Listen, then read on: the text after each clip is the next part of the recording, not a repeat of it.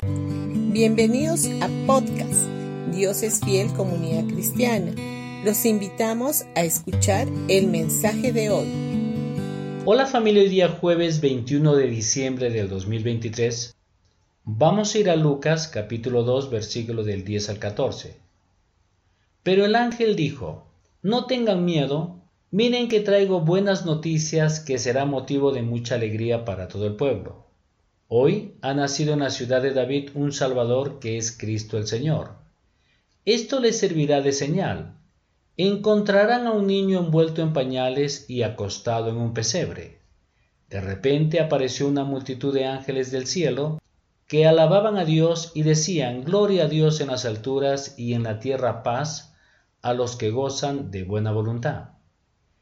El leer este hermoso testimonio que vieron esos humildes pastores en los alrededores de Belén hace un poco más de dos mil años, llena mi corazón de un gozo especial, producido por la esperanza que trae el saber que nuestro Salvador nació como había sido anunciado tiempo atrás por los profetas, lo cual se pudo confirmar con estas personas tan sencillas que eran cuidadores de ovejas, ellos tuvieron el privilegio de presenciar con sus propios ojos al creer las palabras pronunciadas por el ángel que decía, Esto les servirá de señal, encontrarán a un niño envuelto en pañales y acostado en un pesebre.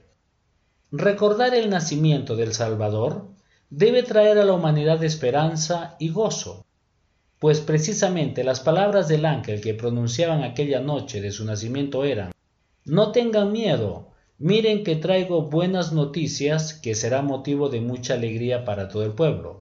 Hoy ha nacido en la ciudad de David un Salvador que es Cristo el Señor. Hoy debe resonar más que nunca, pues aquel Salvador, Jesucristo, el Hijo de Dios, que nació en un humilde pesebre, sigue vivo, pues venció la muerte resucitando al tercer día, después de padecer por amor en una cruz, para traer salvación a la humanidad que en este tiempo, donde las personas corren de un lado a otro en medio de una sociedad que nos lleva a vivir en muchas ocasiones vidas sin esperanza ni propósito, o con propósitos banales y temporales que no tienen trascendencia, podamos compartir el poderoso mensaje del Evangelio, que solo en Cristo se puede encontrar salvación, perdón de pecados y vida eterna. Un mensaje tan poderoso que es capaz de traer esperanza, y la buena voluntad de Dios para con los hombres, como fue declarado por las huestes celestiales que glorificaban a Dios, diciendo, Gloria a Dios en las alturas y en la tierra paz a los que gozan de buena voluntad. Bendiciones con todos ustedes y que tengan un gran día.